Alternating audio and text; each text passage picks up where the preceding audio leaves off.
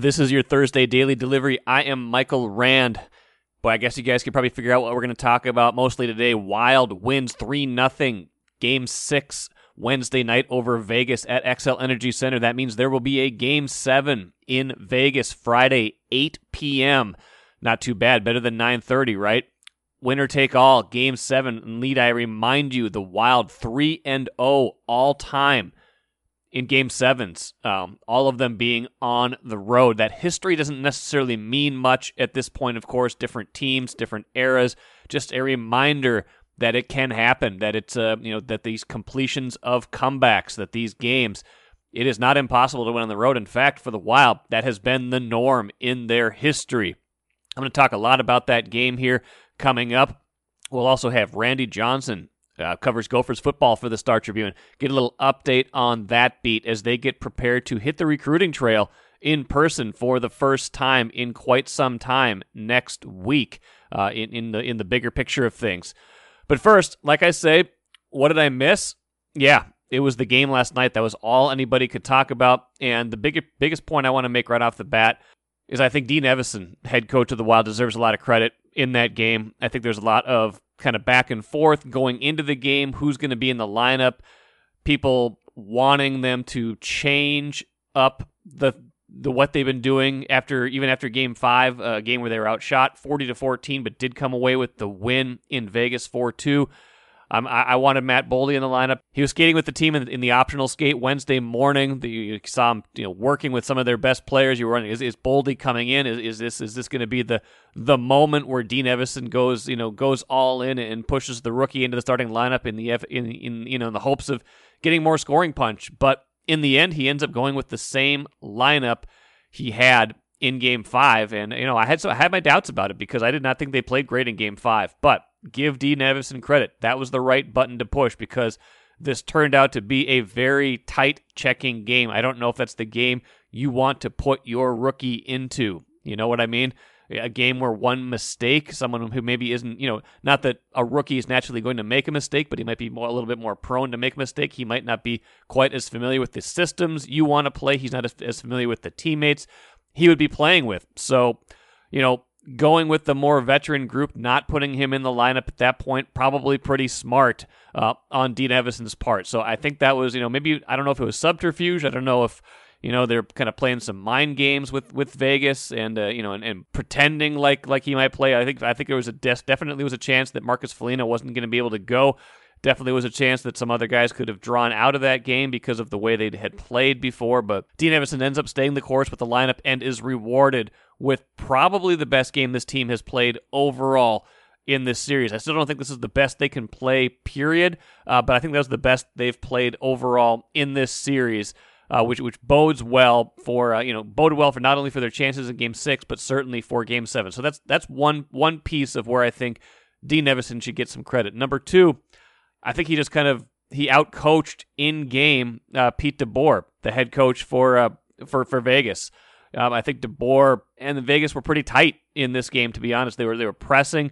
You get them into this kind of tight checking game where you know they they're not going to be able to have all the open ice they wanted. They had a lot of open ice, a lot of line rushes, uh, even in Game Five when they lost, and a lot of those previous games where they got that momentum going, and it kind of snowballed. They didn't give that to them in uh, in Game Six on uh, on Wednesday night. It was a lot more controlled. It was a lot more back and forth. It was you know it felt kind of like a Game Seven already, where neither team was going to make a mistake, and I think that boded well for the Wild because it made Vegas play even tighter, realizing there was a certain desperation setting. It's like, oh man, you know, we had this series in our control, had the game at our building to win in game five. That got away. Now we're back here where we haven't played well, even though we won, you know, three and four in Minnesota. They got to be thinking, ah, you know, we're, we're, we're getting, you know, we're getting some chances, but this doesn't feel like this open flow game. And I think a lot of that has to do with the systems they put in place. I think the Wild played a much better second period uh, in this game. And I think a lot of that is tactical. I think a lot of that is coming from Dean Evason and and understanding what Vegas was doing to spring so many chances. And again, it wasn't a, a perfect second period, uh, but Vegas stayed off the scoreboard, and they had far fewer chances than they'd had in previous second periods. Enjoy your money your way when you switch to Royal Credit Union. You can pay friends and family for free, deposit checks on the go, and even get alerts about your account sent in real time. Stop in and open your account today, or get started at rcu.org/slash your way. Insured by NCUA. I want to play a clip actually from uh, from Marcus Foligno talking about the second period and how he thought that was their best second period that they had played in this series. It's it's been like that all, all season. I mean, honestly, I think uh,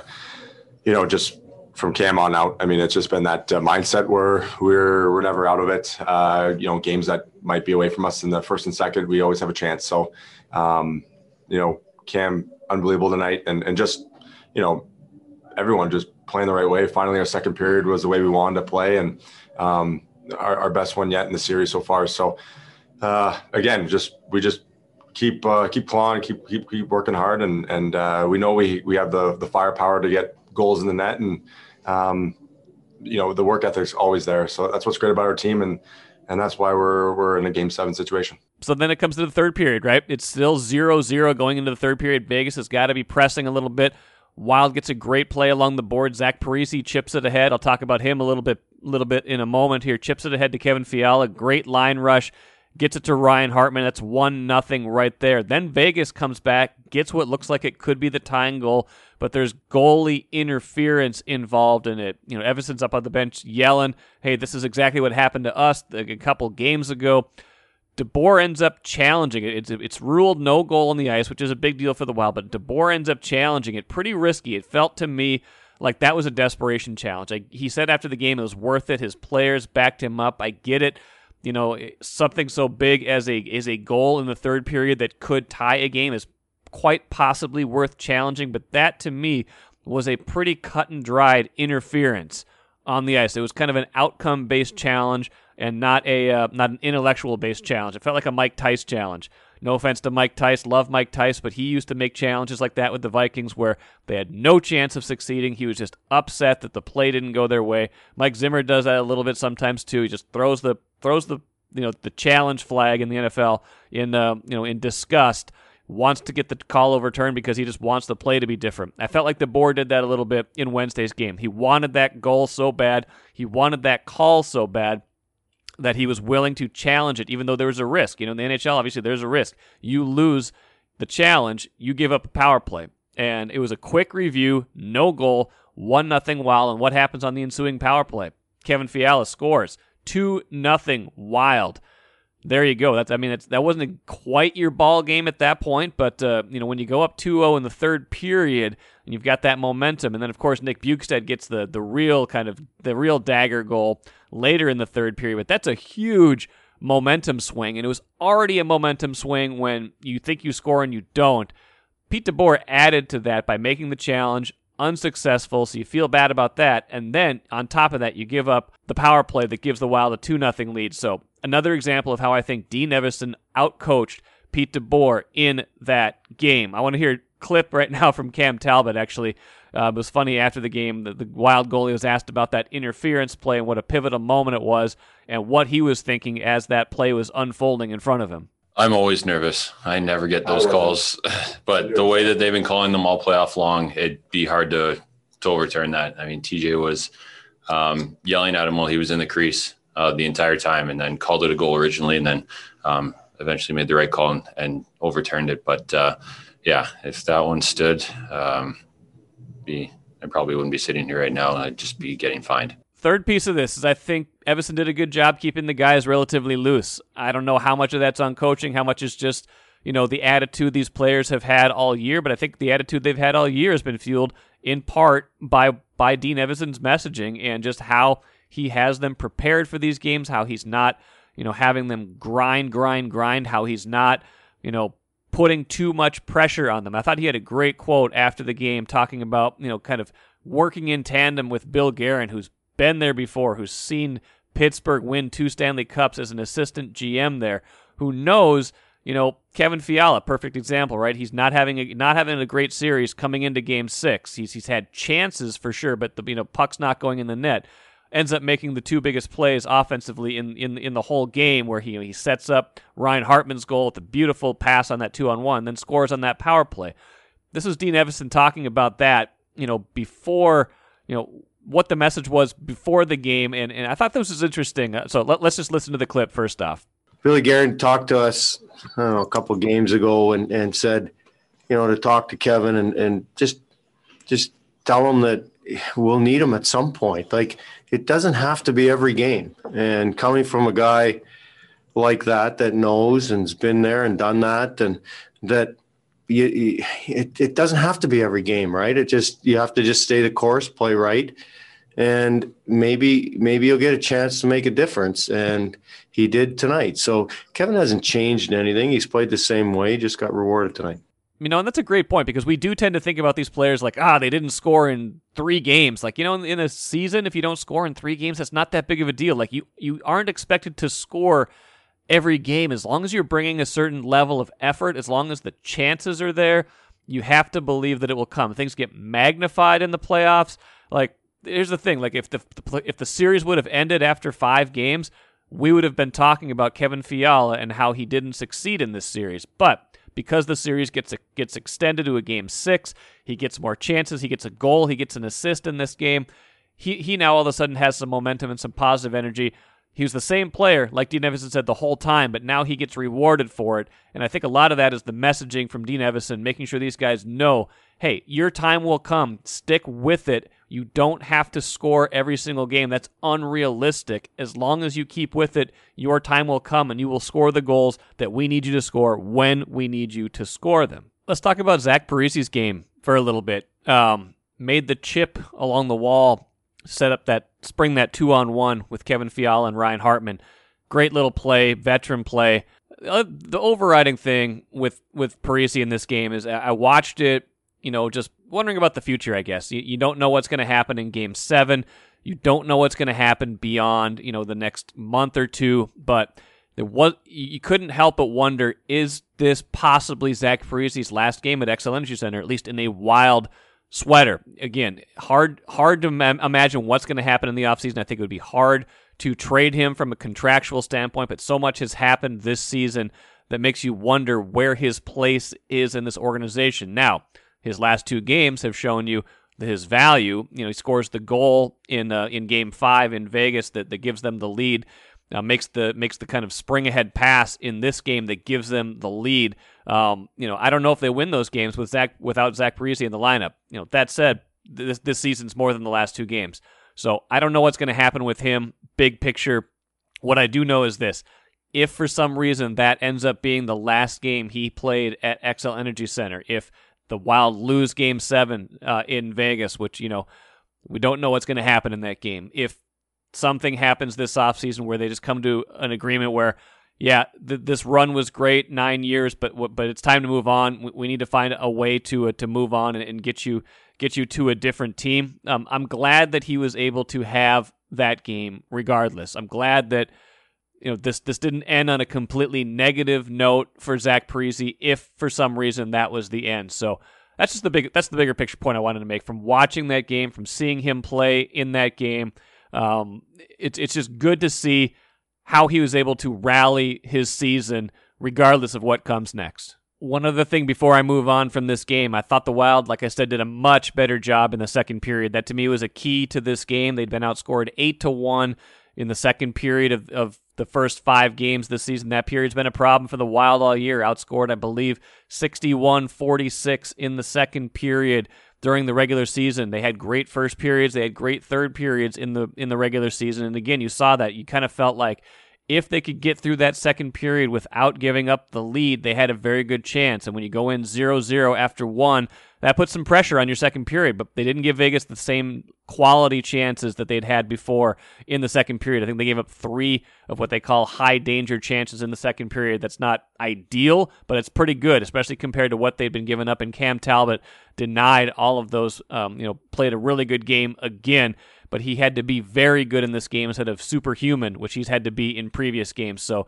found a way to slow Vegas's speed in that second period to, to keep them from getting that you know one minute, one and a half minute possession times that you know that create those opportunities that tire you out that that that you know that demoralize you and totally tilt momentum. It just didn't feel like they tilted momentum in the same way, and as a result, the Wild was able to get out of that period, you know, zero zero still, setting up a third period, which has been a very good period for them, and of course was in Game Six. So the Wild need to do more of the same in Game Seven if they expect to advance in this series and not just make it a nice story. I'm Naila-Jean Meyers, Senior Assistant Sports Editor at the Star Tribune. Thank you for listening to Strib Sports Daily Delivery. This work is made possible by our Star Tribune subscribers.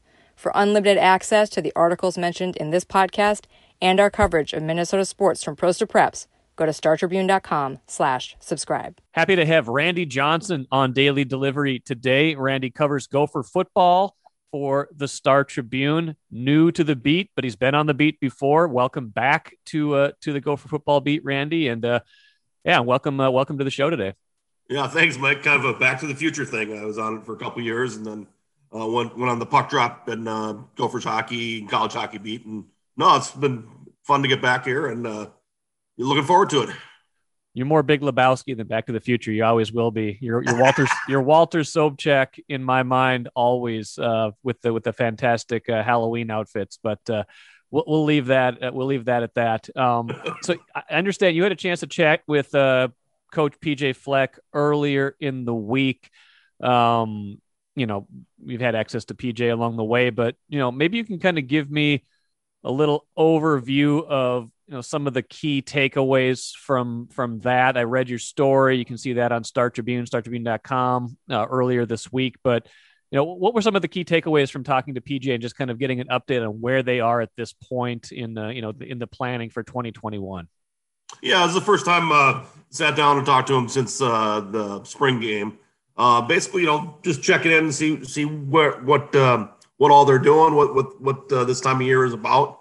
Um, a little bit different this year, just because uh, uh, COVID and the recruiting uh, shut down. Uh, that uh, they weren't able to go out uh, and recruit in person. That that ends on June first on Tuesday, so they'll, they'll be hitting the road. Uh, to look at players, and they'll, be they'll have satellite camps uh, in different areas of the country, and they'll be having their own camps. Um, June will be busy with recruiting. They'll have um, a couple weekends in June and certain weekdays where they'll they'll have uh, recruits visiting.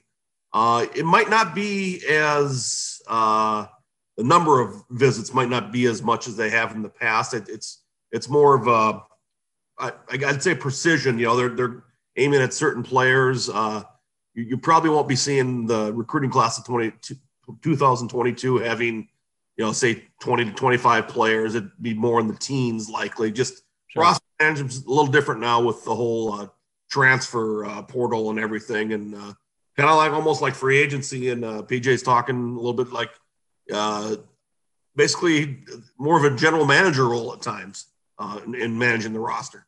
That's funny you say that because I, I think I tweeted like a couple months ago, and this wasn't for PJ, this was for Gopher men's basketball. But once Ben Johnson got hired, and then you could see the roster fluctuation, I think I tweeted something like, "Who who do you think is going to have a better year in free agency, Gopher basketball or the Vikings?" Because it, it feels like it feels like free agency at this point to a large degree, and it, it must change his job, um, you know, fairly significantly. I'd imagine.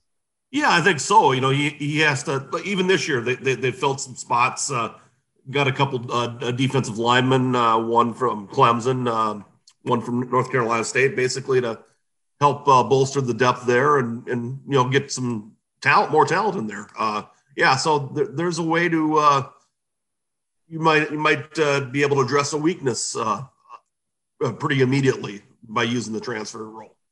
Now, like recruiting will always be the lifeblood of a program still i would imagine you know getting your own players and getting them in for multiple years and getting them into your program and that's been a big part of any success he's had anywhere he's gone how how ex- i mean i think we've talked about a lot of problems a, a lot of programs lost a lot during the you know the covid pause i think the gophers lost more than a lot of others just because of the timing of things, how they had momentum going into 2020, and then they really didn't, you know, at least attendance wise. And then PJ, I'm sure some of what he's selling translates over Zoom, but some of what he's selling is probably better pitched in person. And so I'm, I'm sure he's excited to kind of get back more into that mode. Yeah, def- most definitely there. He, he he's he's you know the whole th- thing. He said we're a people program, that type of thing. It's you know it's building those bonds. It's it's easier to build a, a bond face to face in person than it is via video. So he, I'm he's pretty uh, pretty excited to get back on the on the road and and, and uh, hooking up with recruits.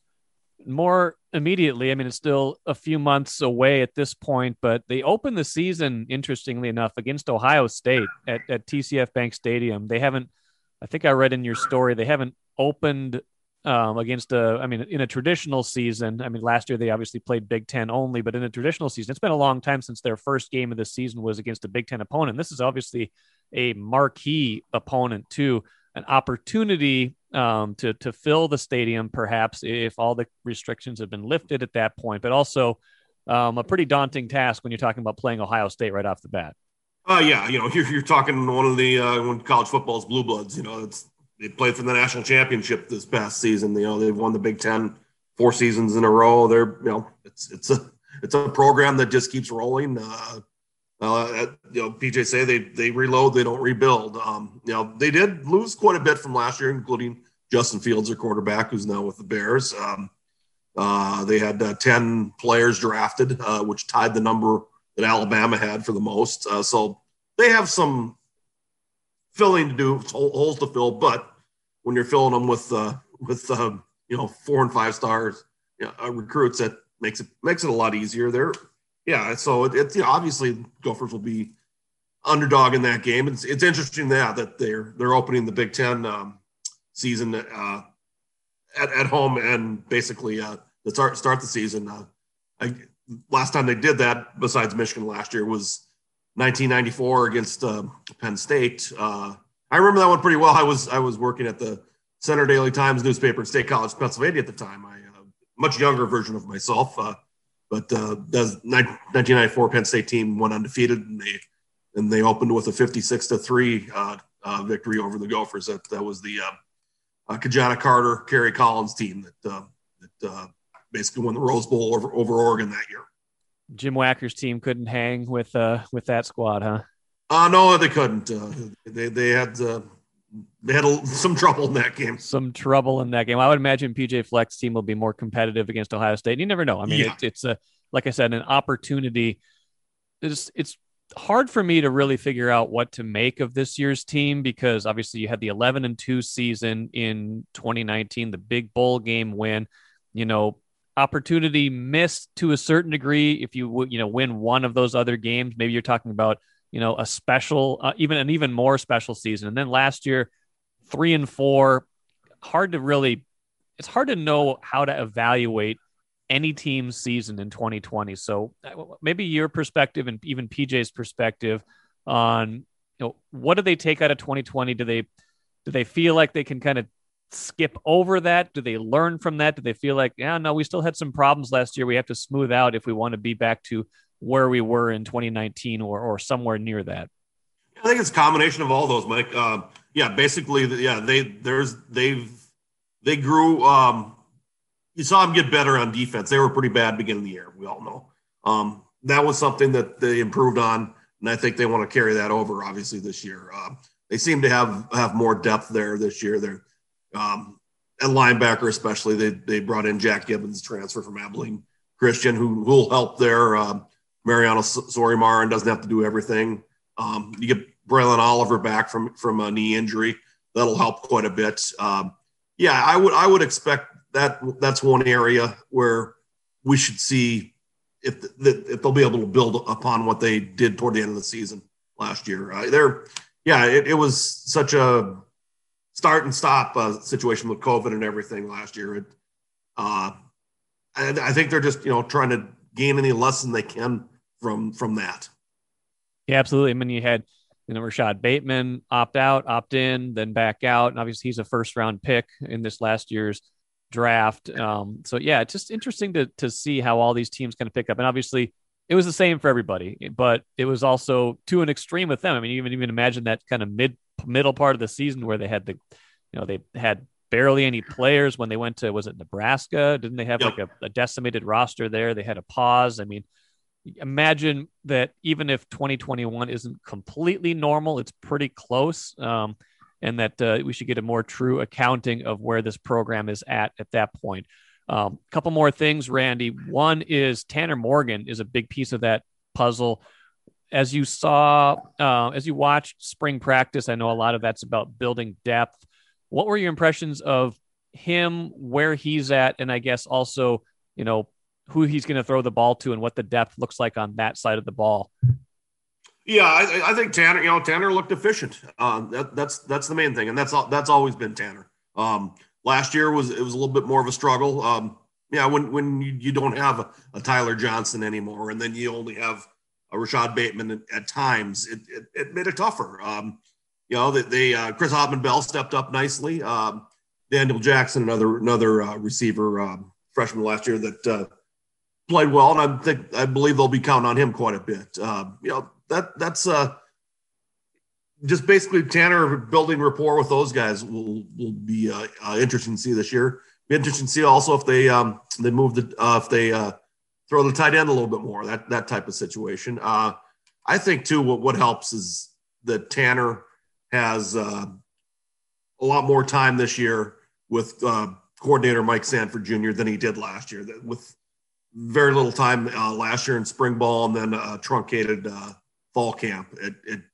they weren't they didn't get it going the way you would have, would have hoped on offense in the passing game. Obviously, running game did great with uh, Mo Ibrahim. Yep, they should be good on the offensive line again, right? I mean, they they've got a lot of depth and experience there. Yeah, yeah, very very much so. You know, you you have the the starters from last year back, and then you return uh, Curtis Dunlap Jr. from from injury and Daniel Faalele uh, from uh, from COVID nineteen opt out. So that that should be a very deep group. Well, looking forward to seeing how it plays out. Obviously, we got a long way to go until you know fall camp, even in the start of the season. But appreciate the check in, Randy. Glad you got a chance to chat with PJ Fleck and kind of see an update. And uh, yeah, interested to see what kind of recruiting inroads they're able to make now that they are back doing that more in person. Uh, Randy, take care. We'll we'll talk to you again down the road for daily delivery. Okay. Okay. Thanks a lot, Mike. Appreciate it. Enjoyed talking to Randy Johnson, catching up a little bit on Gopher football. Like I said you know, a big big year for them. I think I saw an over under come out. Over under on their win total eight point five this year. That's a lot of optimism uh, coming out of the uh, the gambling world. Probably because if you look at this team, the offensive line and the defensive line look like they're going to be really good, really deep, and very veteran. That could translate into wins. Wins in the trenches uh, tend to translate into wins on the field. So optimism for this team, you know, even coming off of a, you know, that three and four season, maybe not, don't throw that out completely, but, uh, thinking more that this could be more like 2019 than 2020, and that would certainly be a welcome sight around here. Let's finish with the cooler. Back to the wild for a moment. Game seven brings back memories. I was helping to cover that back in 2003. Kind of funny. I didn't do much with that Colorado series where you know, Andrew Brunette scored the, the winning goal, you know, obviously in game seven in Colorado, shocked the world. This series feels a little bit more like that one uh, than the one that followed. I was actually covering a lot of the Timberwolves playoff series. They were playing the uh, the Lakers in the same at the same time. Kind of a, a weird thing where both teams in the playoffs. Um, you don't get that every day. But once that was over, I, I got moved on to like some sidebar duty with the with the Wild in the Vancouver series, traveling back and forth to Vancouver um, game seven of that series, I'm to talk a lot more about that with Wes Walz on uh, on Friday's show. I'm to have Wes on, obviously, who's instrumental in uh, in that series, scored the tying goal in Game Seven, and now obviously does some great work with Bally Sports North. But I just remember from that game, you know, the Wild's resilience. They got down two nothing on the road in Game Seven against Vancouver after you know blowout wins in Games Five and Six.